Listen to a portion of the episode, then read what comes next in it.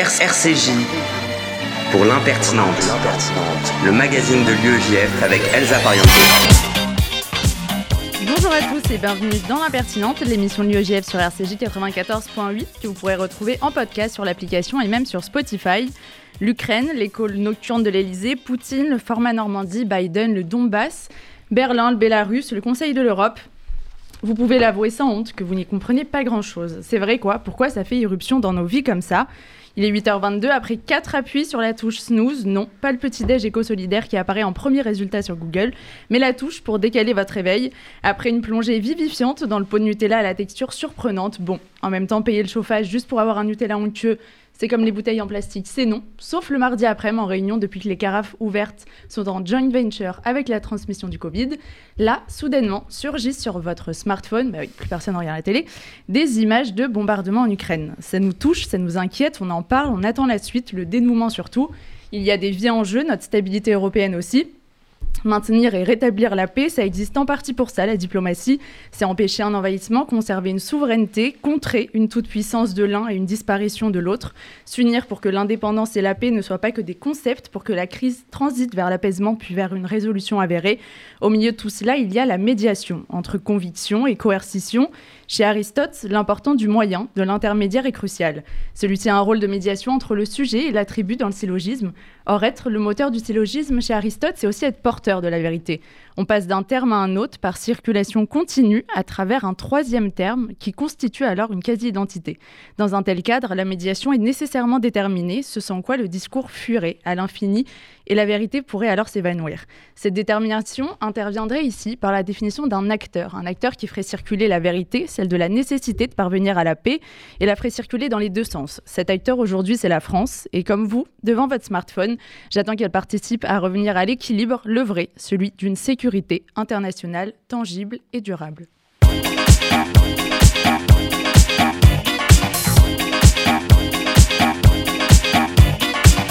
Au sommaire ce midi, nous retrouverons dans quelques secondes notre invité Raphaël Grabi, journaliste, chef du service BFM Tech. Puis Emma Alali, déléguée nationale à l'événementiel et à l'international, nous parlera du Shabbat international qui approche. Youssef Murciano, secrétaire national de l'UEJF, prendra ensuite le micro pour faire un point sur les actions en cours et à venir. Ce sera alors au tour de Camille Fermont de nous parler théâtre, éventail et hérisson. Et on retrouvera enfin Samuel Lejoyeux, président de l'UEJF pour son édito de chaque émission. RCJ pour l'impertinente, le magazine de l'UEJF avec Elsa Pariente. Comme promis, nous retrouvons tout de suite notre invité, Raphaël Grabi. Bonjour. Bonjour. Vous êtes chef du service tech de BFM TV. Vous analysez beaucoup ce qui se passe en ligne et en ce moment, évidemment, la campagne présidentielle. Une campagne qui ne passionne pas les foules. Hein. L'intérêt qui lui est porté est plus faible que celui porté euh, en 2017 à la même période. Est-ce que ça s'agite plus sur les réseaux sociaux? Est-ce qu'il y a des marqueurs spécifiques de cette campagne en ligne? Je sais pas s'il y a des marqueurs spécifiques parce que c'est vrai que par rapport à 2017-2022, on avait déjà des usages qui sont quand même assez comparables. Euh, après, ce qui est intéressant, c'est de voir en fait, enfin moi, ce qui m'impressionne, c'est parfois la différence entre ce qui cartonne euh, sur les réseaux sociaux, euh, notamment sur Facebook, et ce qu'on mhm. voit dans les sondages. Moi, je suis pas mal en fait, par exemple, la popularité des, des candidats sur Facebook. notamment, je suis ce qu'on appelle le taux d'interaction. C'est quand on fait une publication Facebook ça va être le nombre de commentaires, de likes, etc. Et puis en fait, euh, on s'aperçoit que les plus représentés, c'est-à-dire qu'en fait, euh, ceux qui dominent, qui ont le plus de puissance en fait sur Facebook. Alors, il y a Eric Zemmour là, qui explose, qui est numéro un depuis euh, quelques semaines.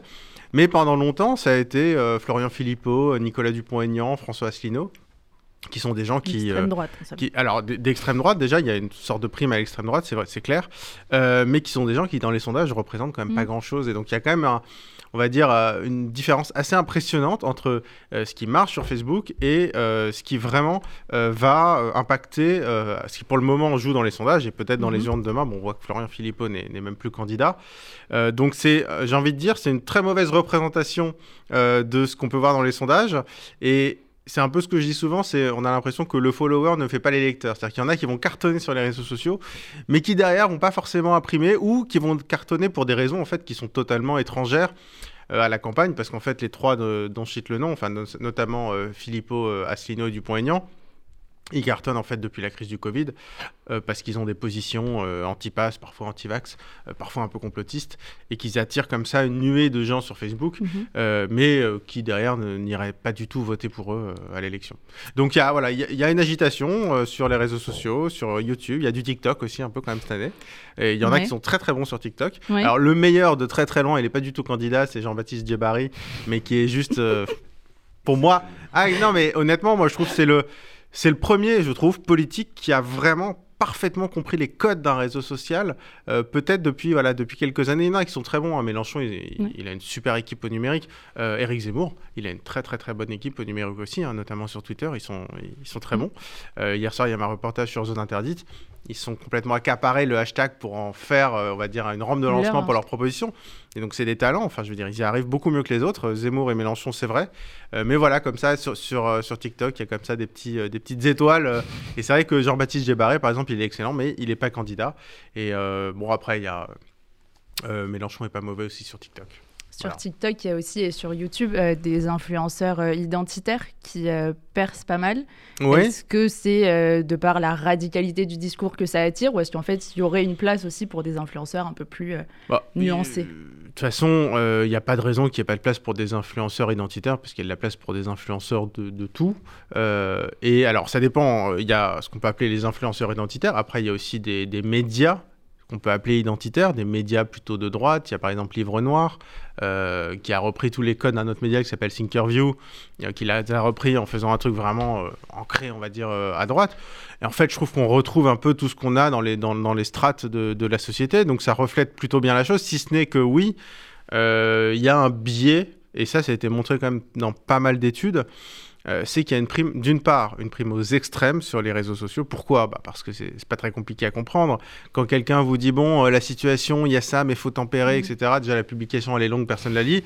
Et quand vous dites, c'est tous des pourris, euh, faut les enfermer, faut, faut, faut, voilà. Ça, m'a- ça fait plus réagir. Donc en fait, il y a une vraie prime euh, à la polarisation parce que les algorithmes, euh, la polarisation, ça leur plaît parce que c'est-à-dire que vous allez euh, swiper, vous allez regarder un peu plus les Mhm. publications, vous allez plus, voir plus de publicité, donc vous allez rester sur l'application. Donc les algorithmes sont faits euh, pour, on va dire, rendre, faire honneur, entre guillemets, aux, aux discours, aux publications les plus polarisantes. Donc il y a une prime aux extrêmes, et ensuite, dans ces deux extrêmes, il semble qu'il y ait quand même pas mal une, prise, une prime à l'extrême droite, c'est vrai. Alors après, c'est la question de l'œuf et de la poule. Est-ce qu'il y a une prime à l'extrême droite parce que l'extrême droite est plus présente Mhm. euh, euh, dans le monde occidental, ou euh, est-ce que c'est parce qu'il y a cette prime que l'extrême droite est montée? Ça, honnêtement, c'est très très difficile à dire. Mais oui, clairement, euh, aujourd'hui, quand on est un candidat d'extrême droite, euh, c'est beaucoup plus facile d'imprimer sur les réseaux sociaux. Mais c'est pas pour autant qu'on va cartonner dans les sondages et qu'on va avoir des vraies chances d'être élu, même si euh, évidemment il y, a- il y a Zemmour et Le Pen. Mais voilà, on voit bien avec l'exemple Philippot, Dupont-Aignan, Asselineau qu'ils cartonnent sur les réseaux sociaux, mais pour le moment ça reste là. Mais c'est plus facile pour eux de par la supposée qualité de leur com institutionnelle ou au final c'est euh, les gens qui sont plus aptes à euh, s'exciter et s'engager ou à se sentir euh, Ça- proches de ces idées-là. ça fait. dépend de qui on parle. Euh, Zemmour, je dirais, c'est vraiment la qualité de son, aussi de son équipe. Alors, il y a évidemment les propos en eux-mêmes, mais en plus, il a une bonne équipe. Euh, il y a par exemple Nicolas Dupont-Aignan, c'est intéressant, c'est quelqu'un qui a très très bien compris euh, le fonctionnement de Facebook, qui a très vite compris qu'il y avait une fonction toute bête qui permettait d'attirer beaucoup de gens et que les autres n'utilisent pas du tout. C'est la fonction Facebook Live, en fait, des vidéos Mhm. live. En fait, c'est tout bête, mais quand on fait une vidéo live, en général, ceux qui sont abonnés à notre page, euh, ils ont une notification. Donc ça incite vachement à y aller. Puis évidemment, les vidéos restent après, et donc elles sont vachement relayées. Et je suis assez étonné qu'il n'y ait pas d'autres candidats qui fassent beaucoup de Facebook Live, parce que Nicolas Dupont-Aignan, il a très bien compris ça. Ça fait maintenant euh, un an et demi. Et ça fait un an qu'il cartonne. Et euh, donc ça, c'est... Il est... Alors il est tout seul d'ailleurs. Bon, il y a pas mal de gens qui ont quitté son parti. Mais je l'ai eu au téléphone, j'ai discuté ça avec lui pendant un petit moment. Il m'a dit non, moi en fait, mon modèle, c'est Matteo Salvini, en Italie. Voilà, c'est un. Je fais ma vidéo tout seul avec mon micro. Je demande à quelqu'un, un passant, de filmer, ou alors je me mets un petit trépied dans mon bureau. Donc il se balade avec son petit trépied, sa petite lumière, etc. euh, comme un influenceur. Mhm. Euh, et il fait ses vidéos de façon totalement artisanale, mais en même temps, c'est ce qui marche sur les réseaux sociaux parce que euh, sur les réseaux sociaux, ce qui marche, c'est le- ce qui est artisanal parce que c'est ce qui paraît. C'est très- bah, horizontal. C'est pas. Il n'y a pas du tout la verticalité des médias traditionnels où le média explique et le spectateur l'auditeur écoute ou regarde. Sur les réseaux sociaux, c'est tout le monde au même niveau. On a les commentaires, on peut se parler directement. Et donc Nicolas Dupont-Aignan, il a bien compris le code. D'ailleurs, voilà, je parlais de Jean-Baptiste Djebari, mais sur Facebook, c'est peut-être Nicolas Dupont-Aignan qui a le mieux compris les codes de Facebook d'ailleurs. Euh, il y a un fait qui a été euh, relaté là hier avant-hier, c'est la cellule d'Éric Zemmour qui est dédiée à nettoyer sa page mm. Wikipédia. Est-ce que c'est une première dans les pratiques politiques ou il y a un historique Non, En tout cas, avec cette forme et d'avoir une équipe dédiée à ça qui est quand même assez. ouais, alors en fait, c'est. Alors évidemment, c'est pas du tout une première. tous les politiques, toutes les institutions, toutes les marques, tout le monde va essayer. Je veux dire, le jour où on a une page Wikipédia, mm. on, va, le premier réflexe, c'est d'aller voir, c'est ah, mais il y a ça qui est écrit, je suis pas très content.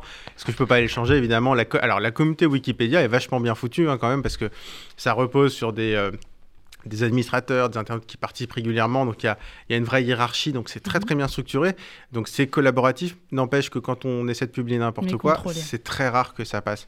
Et en fait là, euh, d'ailleurs dans l'enquête, ce qui est intéressant, c'est finalement, l'équipe de Zemmour n'a pas réussi à faire grand-chose. En fait, ils se sont fait euh, doper assez rapidement.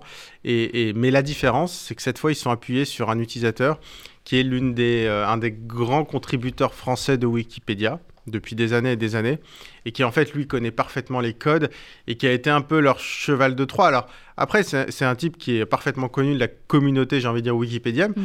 Après, c'est un, un, un, comment dire, c'est quelqu'un qui n'avait jamais caché ses... Euh, ses affinités avec l'extrême droite. Mais enfin bon, la communauté Wikipédia, il y a tout, il y a l'extrême droite, il y a l'extrême droite, mais la, on va dire la philosophie de Wikipédia, c'est de dire qu'on soit à l'extrême gauche ou à l'extrême droite euh, ou n'importe où ailleurs, ce qu'il faut c'est simplement être honnête, euh, voilà, et, faire les choses dans les règles.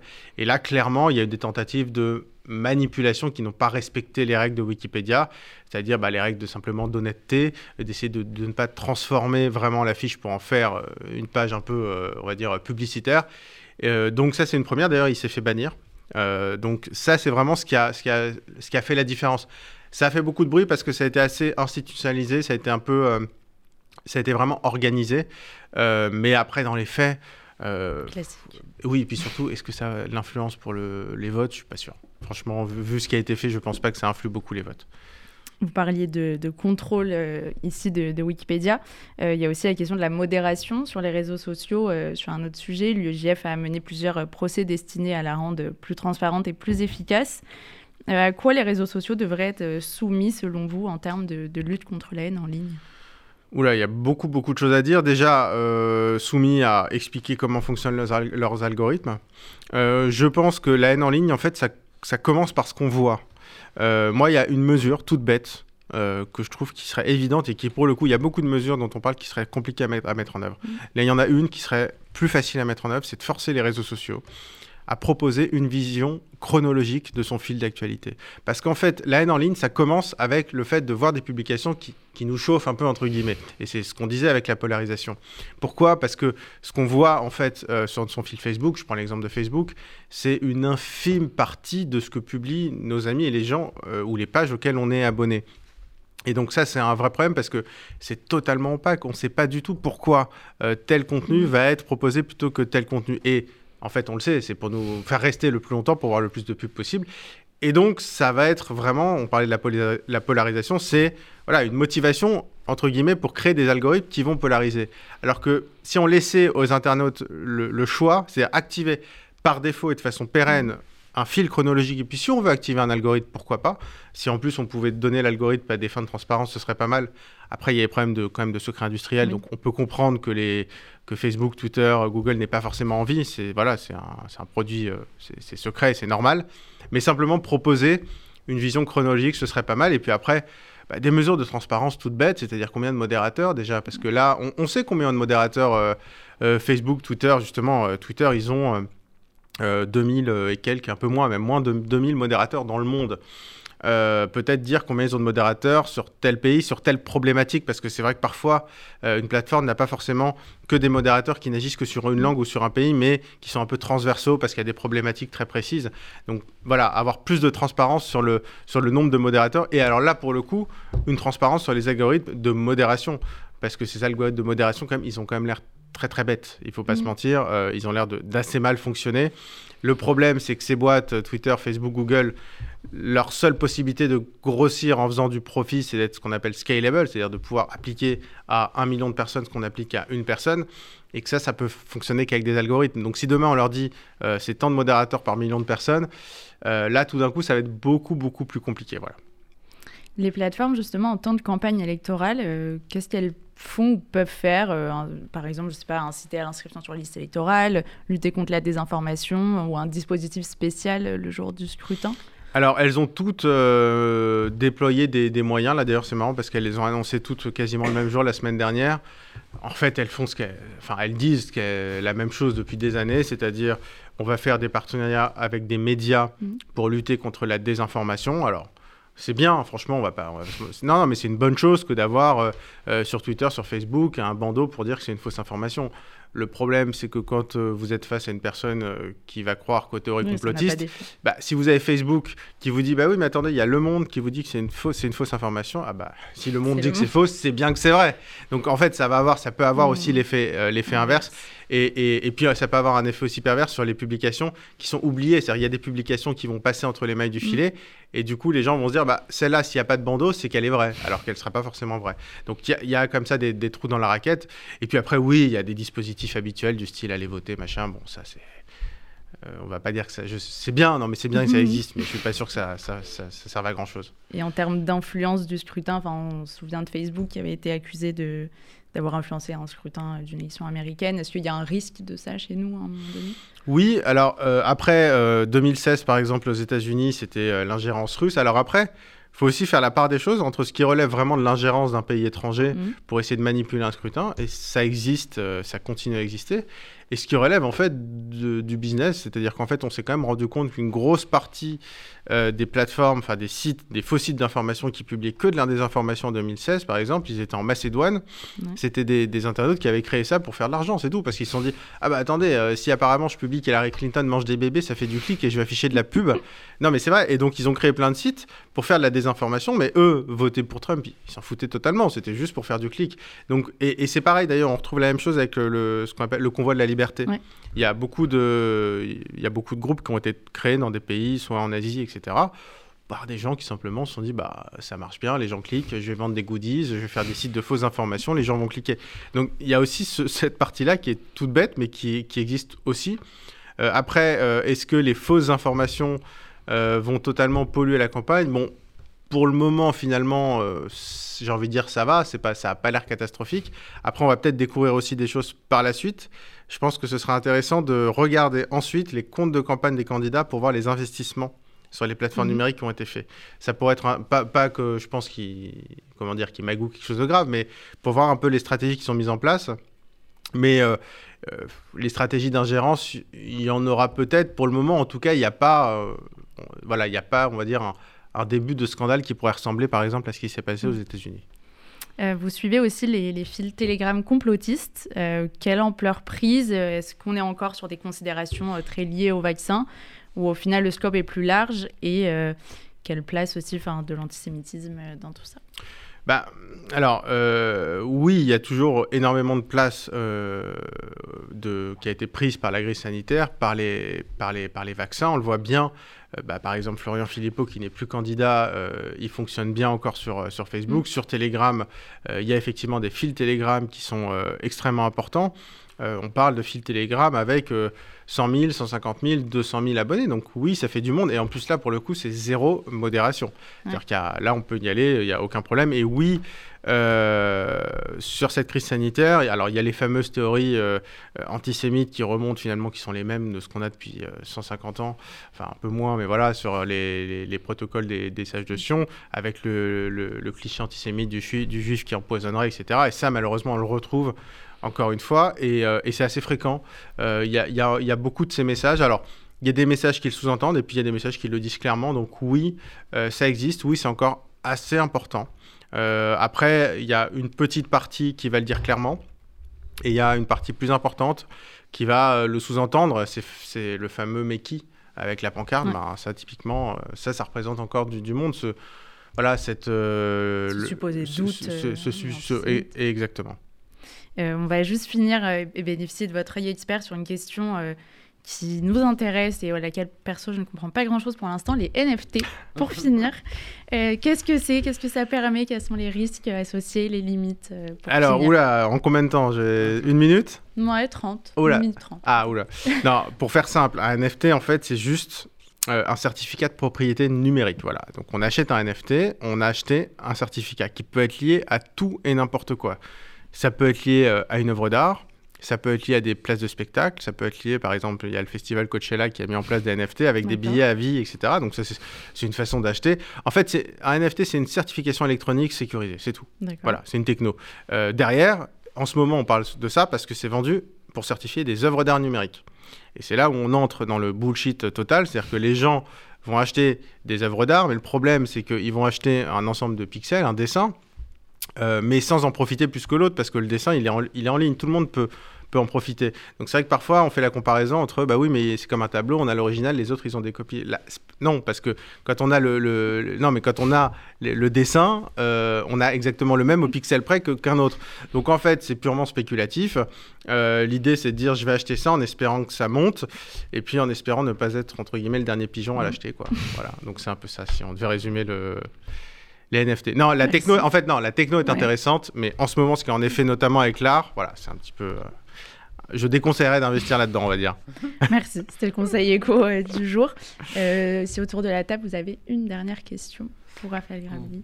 Ouais, non, moi, une, remarque, je vous remercie, c'est sur bah, cette question de, de l'opacité des réseaux sociaux. Moi, je trouve que c'est très parlant ce que vous dites, parce que, voilà, nous, nous ce qu'on n'arrête pas de dire, et on est en procès comme vous le savez, euh, contre Twitter notamment, euh, les réseaux sociaux, ils ont aujourd'hui une responsabilité dans le débat public.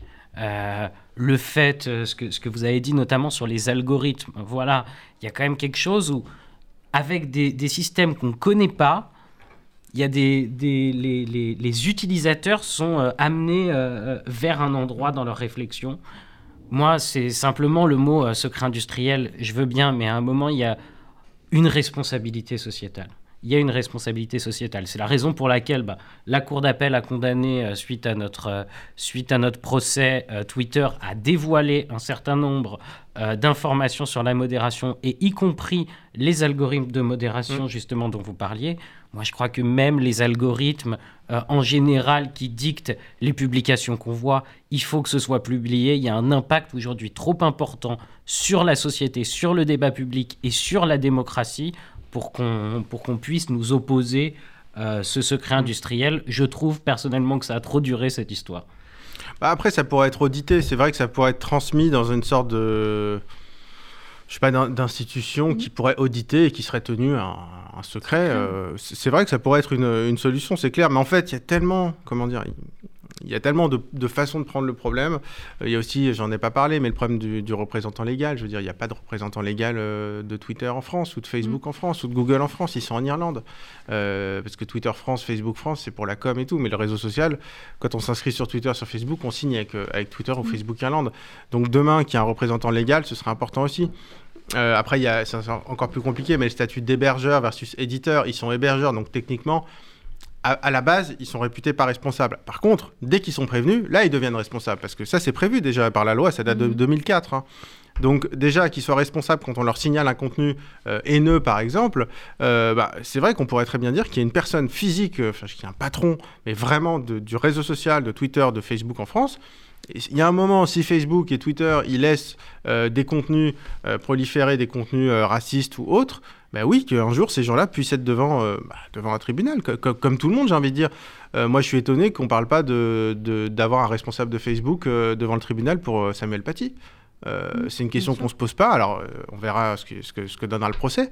Mais euh, moi, je suis étonné que ce soit, ça ne rentre pas dans le débat public. pour moi, Samuel Paty, je ne dis pas qu'il doit être condamné, mais qu'il soit au moins. La question soit quitte à ce qu'il soit acquitté, il n'y a pas de problème. Mais, mais ils ne sont pas totalement étrangers. La preuve, c'est quand il y a eu l'affaire Samuel Paty, on a, on a quand même parlé de Facebook pendant des jours et des jours. Il y a un moment, peut-être qu'il soit mis devant la justice qu'ils soient condamnés ou acquittés, peu importe, mais comment on puisse en parler et qu'ils aient une responsabilité là-dessus. Et là, tant qu'il n'y a pas de responsable légal, bah, le responsable légal de Facebook, le réseau social, il est en Irlande. Euh, d'ailleurs, je crois que c'est une femme qui doit vivre en Californie. Enfin, vous ne l'aurez pas dans un tribunal français, ça c'est clair.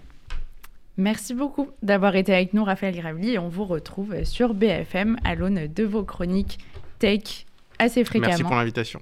Merci à vous, et on se retrouve après un peu de musique. C'est The Magic Key de One T.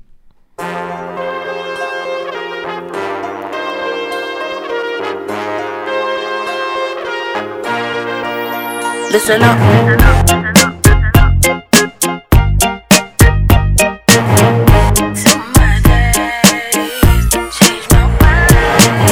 This sudden end to my days makes me wish I changed my ways. Spent more time with the posse. One T, 90, booty me. From up here, life seems so smooth.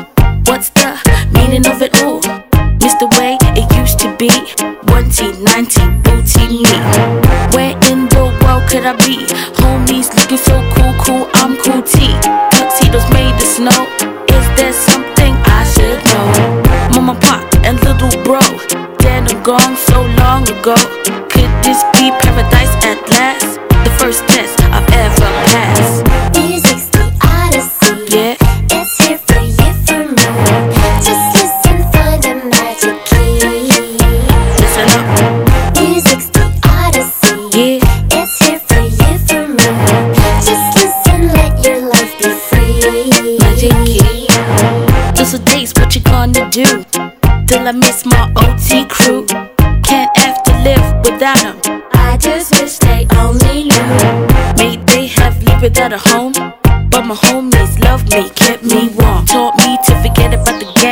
Money, hatred, hunger, pain.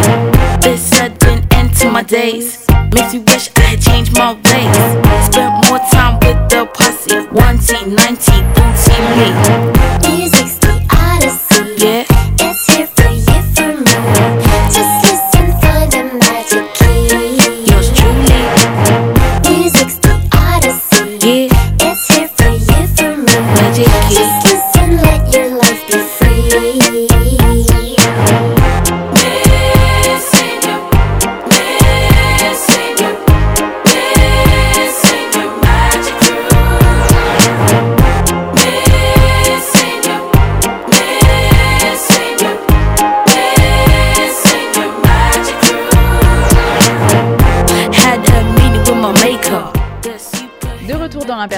L'émission de l'UEJF sur RCJ avec Emma Alali. Salut Emma.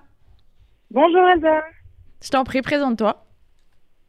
Bonjour, je m'appelle Emma Alali. Euh, je suis étudiante en deuxième année de master de droit européen à l'Université Paris Créteil. Euh, je suis rentrée à l'UEJF en 2017 comme trésorière de la section UEJF de mon université. J'ai ensuite présidé la section pendant deux ans. Et euh, récemment, au début du nouveau mandat, j'ai été nommée déléguée nationale à l'événementiel et également à l'international. Et en quoi consiste un peu euh, ta délégation? Alors, la délégation, c'est euh, assez simple. L'objectif, c'est de renforcer les rencontres, la communication et mener des projets avec des étudiants juifs de France, d'Europe et dans le monde. À l'heure où la France préside le Conseil de l'Union européenne pour six mois, il me semble primordial que l'UEJF endosse ce rôle de leader et euh, réaffirme son engagement pour une unité internationale des communautés juives. Il me semble qu'un Shabbat se prépare sous ta houlette. Effectivement, ça va être un Shabbat de folie. Euh, Préparez-vous pour le premier Shabbat international de l'UEJF. Il aura lieu ce week-end à Paris, du vendredi 25 au dimanche 27 février. On y attend plus de 300 étudiants qui viennent de partout en Europe, euh, par exemple d'Italie, d'Allemagne, d'Autriche, d'Espagne et de plein d'autres pays. Euh, C'est l'occasion de permettre à la jeunesse juive française et européenne de vivre une expérience incroyable, euh, d'élargir nos horizons, de rencontrer d'autres étudiants de différentes nationalités pour, je l'espère, renforcer les liens entre les différentes unions juives d'Europe. Et euh, parlons un peu du programme de ce week-end. En ce qui concerne le programme, vendredi, les participants qui le souhaitent pourront visiter différents quartiers de Paris, puisqu'il ne faut pas oublier que certains viennent à Paris pour la première fois. D'ailleurs, je remercie Camille Fermont, déléguée nationale à la culture, qui a organisé toutes ces visites. Nous enchaînerons avec euh, le moment fort du Shabbat, euh, le repas, où tous les participants euh, seront réunis. Samedi soir, il y a une grosse soirée qui est organisée, la Union Night Party, sur une péniche par les sections locales parisiennes de l'UEJF. D'ailleurs, les places partent très vite. Je vous invite vivement à prendre vos préventes si ce n'est pas déjà fait. Le lien est disponible dans la bio du Insta de l'UEJF officiel. En bref, ce Shabbat s'annonce incroyable et euh, je vous rappelle qu'il vous reste trois jours pour réviser votre anglais. Merci beaucoup Emma et passez un très bon week-end. Merci. Au revoir.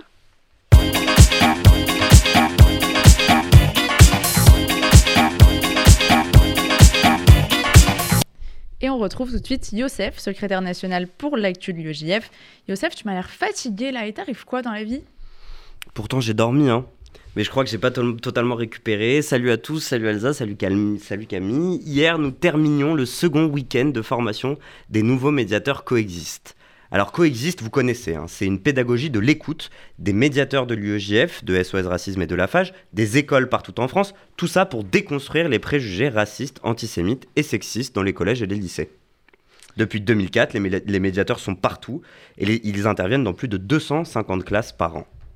Coexist a reçu des prix, Coexist est sur le terrain, Coexist c'est la folie. Mais Coexist ce sont des journées de formation qui finissent tard et qui commencent très tôt, d'où mon regard un peu dans le vague et ma voix euh, un peu enrouée. Cela dit, c'est euh, quand même une trentaine de nouveaux médiateurs qui sortent de cette promotion en février 2022 et je profite de cette tribune pour les euh, féliciter. On peut le dire en effet, bravo à eux. Je me souviens que les formations de médiateurs coexistent, c'est fatigant physiquement, mais c'est surtout super enrichissant. Et oui, Elsa. Magnifique cette phrase.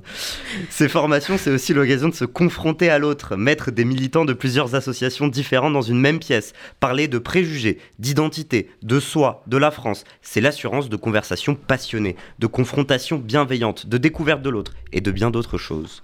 Souvent, à l'UEJF, la rencontre avec l'autre, la discussion sincère, même à propos de sujets que la société actuelle qualifie de sensibles, c'est ça qui nous fait avancer.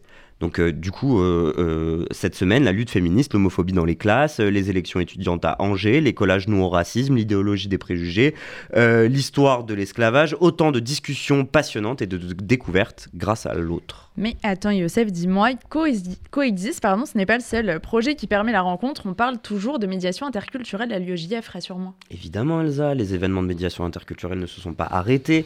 Euh, Il y a les événements de médiation dans les quartiers populaires, les événements de section organisés en partenariat avec d'autres associations dans les facs, comme chaque année par exemple à Dauphine, les voyages de médiation en Israël ou au Maroc, les footballeurs israéliens dans les stades de Sarcelles ou de Villeneuve-la-Garenne, les étudiants israéliens en débat politique à Sciences Po ou en discussion. Trouve-moi un stage, s'il te plaît, frère, à Tel Aviv, à Paris 1. Enfin, l'UEJF, c'est souvent l'occasion de rencontrer l'autre, et ça, c'est cool. Sympa les rencontres, sympa les débats, sympa d'avoir parlé de Sciences Po, hein, écoute. Enfin, sympa tout ça, mais euh, c'est quoi la suite? Eh bien, la suite, vous la connaissez. Emma en a parlé, c'est déjà 250 étudiants juifs du monde entier qui se retrouvent dans le 17e arrondissement, un rêve qui devient réalité, mais c'est aussi, surtout, deux voyages exceptionnels. Le 28 février, écoutez bien, le 28 février, 25 étudiants de Sciences Po et 25 étudiants de la Sorbonne partiront pour découvrir Israël avec l'UEJF. Ces étudiants sont tous responsables associatifs, leaders d'opinion dans leur fac ou membres de partis politiques étudiants. Pendant une semaine, ils sillonneront Israël, découvriront Jérusalem, Tel Aviv, le désert et la mer, mais surtout, surtout, ils iront à la rencontre des acteurs politiques, économiques, sociaux et religieux de la seule démocratie du Moyen-Orient. Ils se confronteront à leurs préjugés sur Israël, à la réalité du terrain, aux Arabes israéliens médecins à l'hôpital d'Adassa, aux députés arabes à l'Assemblée, aux centaines d'organisations non, gouvernem- pro- non gouvernementales pro-paix et tout ce qui s'ensuit.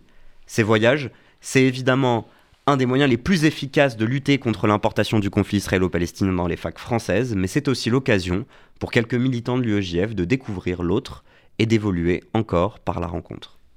Merci Youssef, et sans lien aucun, on se retrouve après un son d'Afro Lover. C'est le temps de Taïk.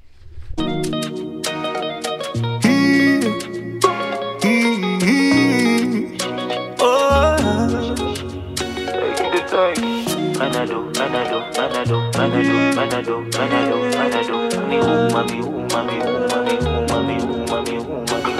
Oh le temps, le temps m'a réparé. Plus rien n'est comme avant. Quelqu'un m'a déjà soigné. Oh, oh, le vent, le vent a bien tourné. Ne gaspille pas mon temps. Une autre a su me soigner Disparais sans laisser un mot. T'as préféré fuir comme un enfant. Partir sans te retourner. Je t'ai prêté mon cœur et tu lui as donné ton dos. Toi tu m'as fait gaspiller mon temps. Tu ne m'as pas laissé parler. Aïe. Et maintenant tu reviens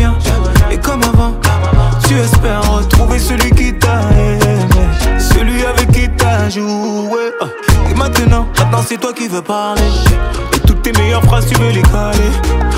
Ne gaspille pas mon temps, yeah. Oh, le temps, le temps m'a réparé.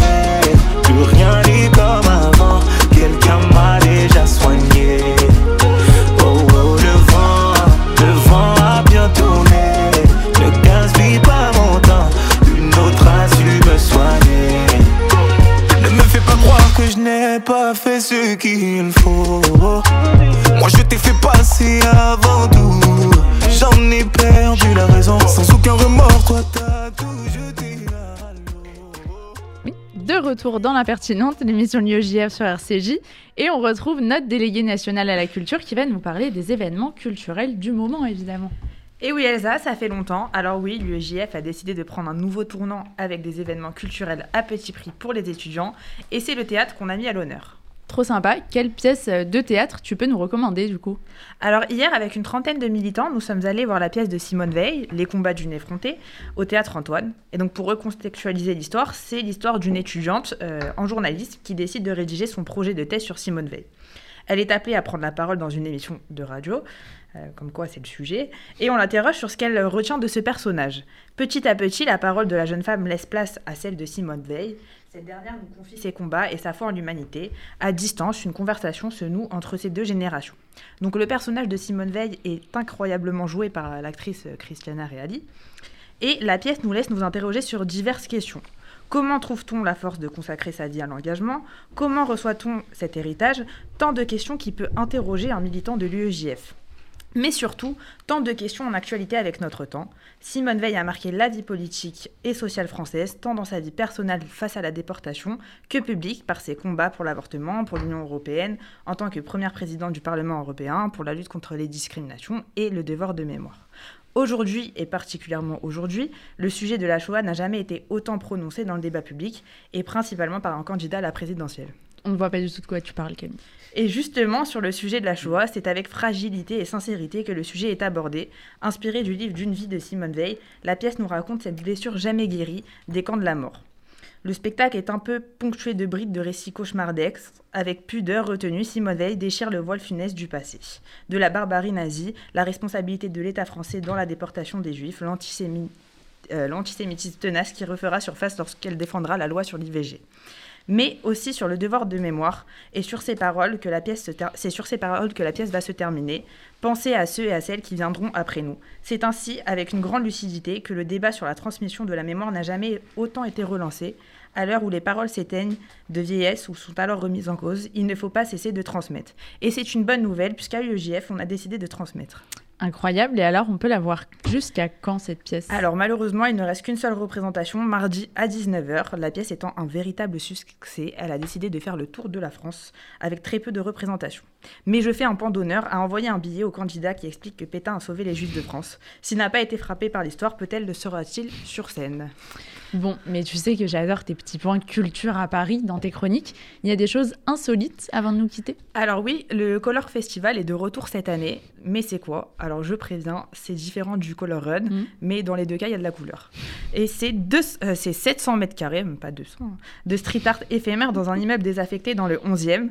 Durant six semaines, 90 artistes euh, français et inter- internationaux de tous univers vont exposer sur un seul thème, la couleur. Et pour ceux qui se posent la question, même si le noir et le blanc ne sont pas des couleurs, il y en aura quand même. Ensuite, euh, le musée de l'éventail à Paris a besoin de soutien pour ne pas fermer. Et oui, euh, je suis sûre que vous pensez que les éventails sont des objets qu'on rapporte de nos vacances en Espagne. Au bout d'un- d'une semaine, les branches se cassent et on décide de les jeter. Ou encore l'objet euh, fabriqué lors d'un été chaud à l'école. On prenait une feuille qu'on avait préalablement demandé à son voisin. C'est important car oui, on n'en a jamais sur nous. Et on l'a on l'a plié, un cours d'histoire pour en faire un éventail. Eh bien non, il existe bien un musée dans le 10e arrondissement qui conserve plus de 2500 éventails. Certains datent du XVIe siècle, utilisés au cinéma ou au théâtre ou encore à l'opéra. Et pour sauver ce patrimoine culturel, une cagnotte en ligne a été lancée sur Hello Asso par l'association SOS Paris pour voler à la rescousse de ce lieu. Et enfin, mon anecdote la plus drôle de la semaine, un hôpital de nouveau genre devrait bientôt ouvrir à Paris. Et il est destiné à soigner les bobos des petits hérissons. Donc l'établissement veut œuvrer pour la sauvegarde de ces animaux protégés. Donc un hérisson est supposé euh, vivre en moyenne 3 ans. Et Mhm. chaque année, 700 000 d'entre eux euh, meurent prématurément écrasés sur les routes de France. Face à ce constat alarmant, l'association euh, pour la protection et la sauvegarde des hérissons d'Europe s'est alarmée, insurgée, inquiétée et a demandé à la mairie de Paris la création d'un refuge de soins dédié aux hérissons. Donc une proposition qui a été validée par le Conseil de Paris dans le cadre du plan biodiversité 2018-2024. Donc quand vous allez conduire, faites attention à ne pas écraser un hérisson. Mais il y a un lien particulier avec le hérisson. Parce que moi, je trouve ça très mignon, hein, mais je, je sais pas, qu'est-ce qui t'est venu en tête, Camille? Raconte. Non, mais Enfin, en c'est vrai, je trouve ça bien. hyper, euh, Enfin, c'est hyper important, les hérissons qui meurent un peu trop tôt et tout. ça, Non, mais on est d'accord, Youssef. Ah ouais, ok. Mais Non, là, parce c'est- entendu- insolite Non, non, j'ai entendu des rires quand même, mais ça m'a ça m'a un peu. Enfin, ça m'a un peu choqué quoi. Je ressors d'une formation comme ça. Cette information m'a un peu piqué au vif. Mais on fait pas- Oh. On fait pas assez attention à eux. Il y a des panneaux, Oui, attention cerf, euh, attention euh, sanglier. On n'y mais- pense pas assez. Voilà. C'était le message à passer. Voilà, que J'allais dire exactement. ce soir, mais pas du tout ce midi. Merci, Camille.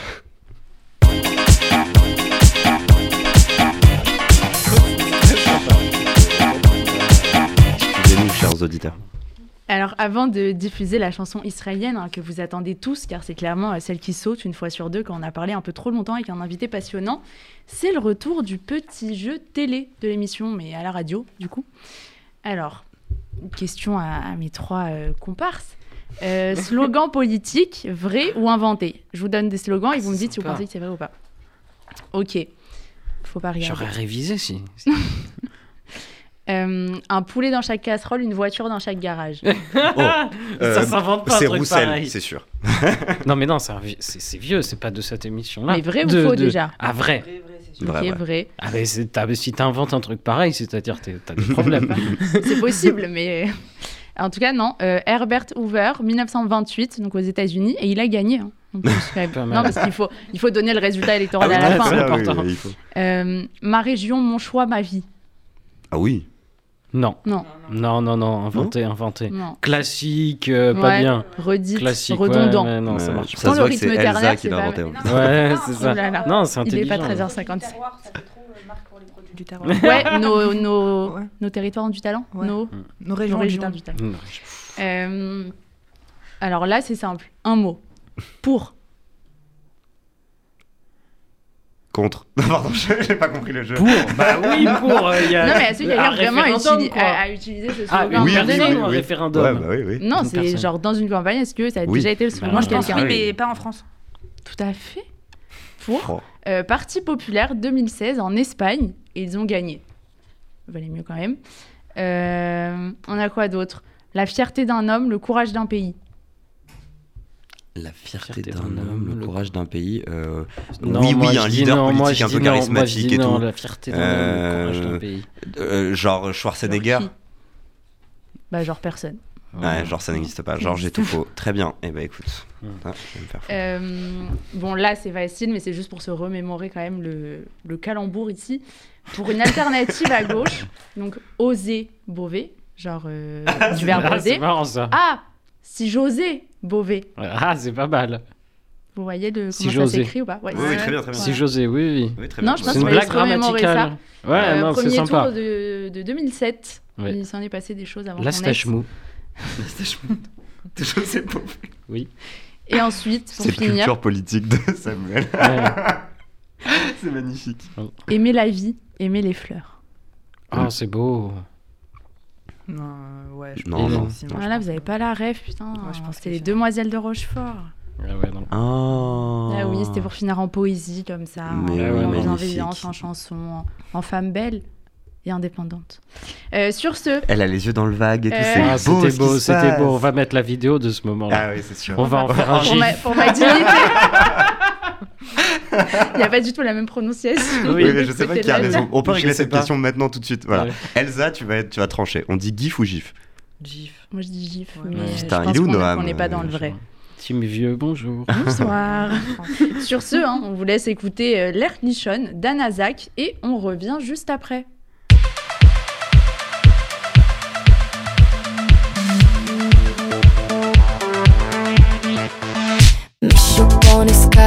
מאוחר. כן, וזה לא אני, זה לא בשבילי. משהו פה יצא קצת מכוער.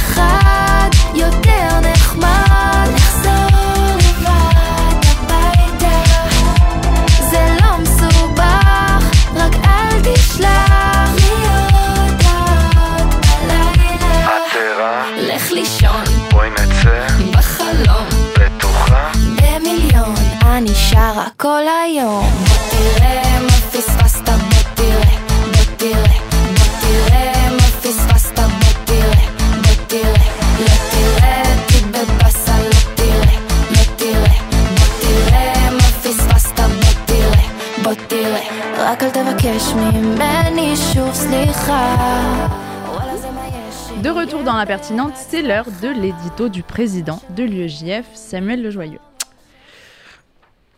Nous le savons bien, en tant que militants antiracistes, laisser passer des discours de haine, c'est risquer que l'on s'en empare pour commettre des actes. Ainsi, nous ne nous opposons pas depuis des années aux Soral et Dieudonné simplement pour les faire taire, mais parce que ce sont eux qui alimentent l'antisémitisme qui tue. Lorsque l'on lutte contre l'importation du conflit euh, israélo-palestinien, on pense évidemment également aux enfants de Zaratora assassinés sous le prétexte de la vengeance des enfants palestiniens. Et ce raisonnement, il n'est malheureusement pas propre à l'antisémitisme ou à l'islamisme. Ainsi, le 15 mars 2019, juste avant de rentrer dans la mosquée de Christchurch, le terroriste met en ligne un manifeste au nom sans équivoque, The Great Replacement.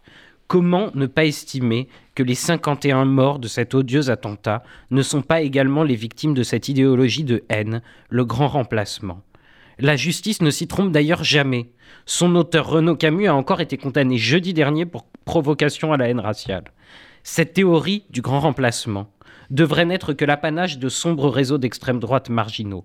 Et pourtant, moins de trois ans après l'attentat de Christchurch, Éric Zemmour est à plus de 15% dans les sondages en faisant commerce de ce même grand remplacement.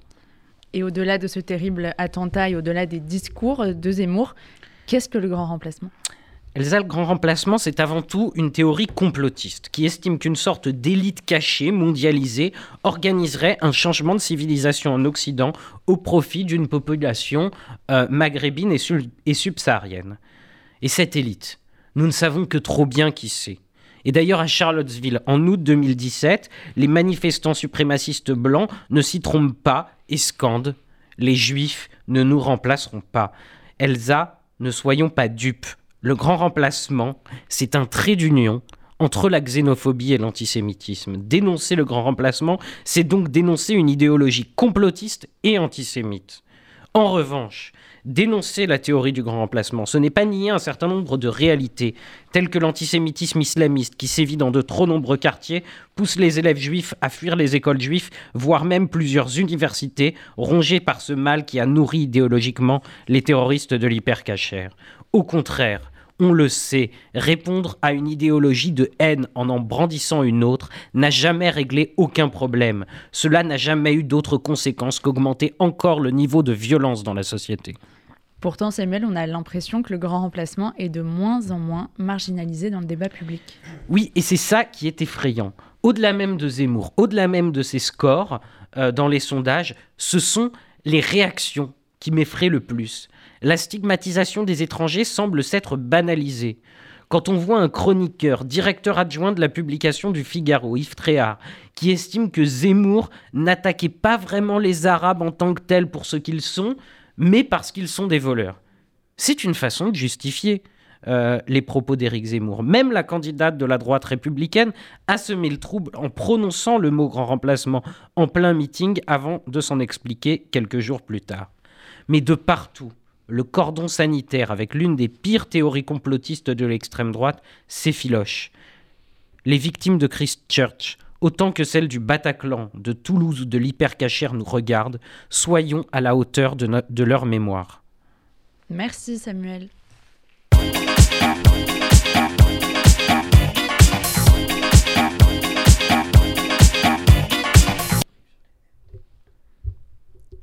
Il y a une volonté de parler des NFT, visiblement. Ah non, non, je demandais si on débriefait euh, ce que Raphaël euh, avait dit, parce que enfin, moi, ça m'a un peu surpris, euh, étant donné que j'ai beaucoup investi d'argent, quoi. On savait pas. ah ben voilà, je le dis à la radio devant Une tout le fortune monde. cachée. Une fortune cachée, exactement. Presque 45 euros. Une œuvre magique, un, un album, euh, voilà, de musique, euh, je l'avoue. Mais t'as acheté quoi? Mais rien du tout, j'ai pas acheté d'NFT. Non, mais c'est la première fois quand même que j'entends un journaliste tech qui nous dit c'est bullshit. Je m'attendais, Ouais. comme d'habitude, à entendre le truc, mais c'est l'avenir, c'est incroyable, etc. Là, enfin, quelqu'un qui, qui dit, j'ai envie de dire tout haut, ce que le monde pense tout bas. Oui, les NFT, c'est du bullshit. Et comme En quoi, même temps, c'est en gé- story des Marseillais. Enfin, ça pose question. À partir du moment où ça arrive là Oui, dans il y a peut-être un lien euh, entre les deux. en général. Mmh. Le commerce, c'est le commerce. Qu'est-ce qu'on pense une grande artiste de, de cette Eh ben, question moi, je pense que c'est bullshit aussi. Ah oui Est-ce que tu vendrais pourtant, des œuvres euh, et pourtant la dernière fois, tu m'as quand même vendu un tableau numérique. euh, Une photo. Tu, tu m'expliques pourquoi en fait? Tu le commerce rendre et le commerce. On ne fera pas de lien avec votre supposée appartenance religieuse. Euh, sur ce, on va conclure. L'impertinente RCJ 94.8, c'est maintenant l'heure de se quitter. C'est un vrai plaisir de partager cette émission avec vous. Un grand merci à tous, invités chroniqueurs, et merci à Daniel pour la réalisation de cette émission. On se retrouve dans deux semaines, le 7 mars, à la même heure. D'ici là, portez-vous bien et retrouvez la suite des programmes d'RCJ à partir de 23h.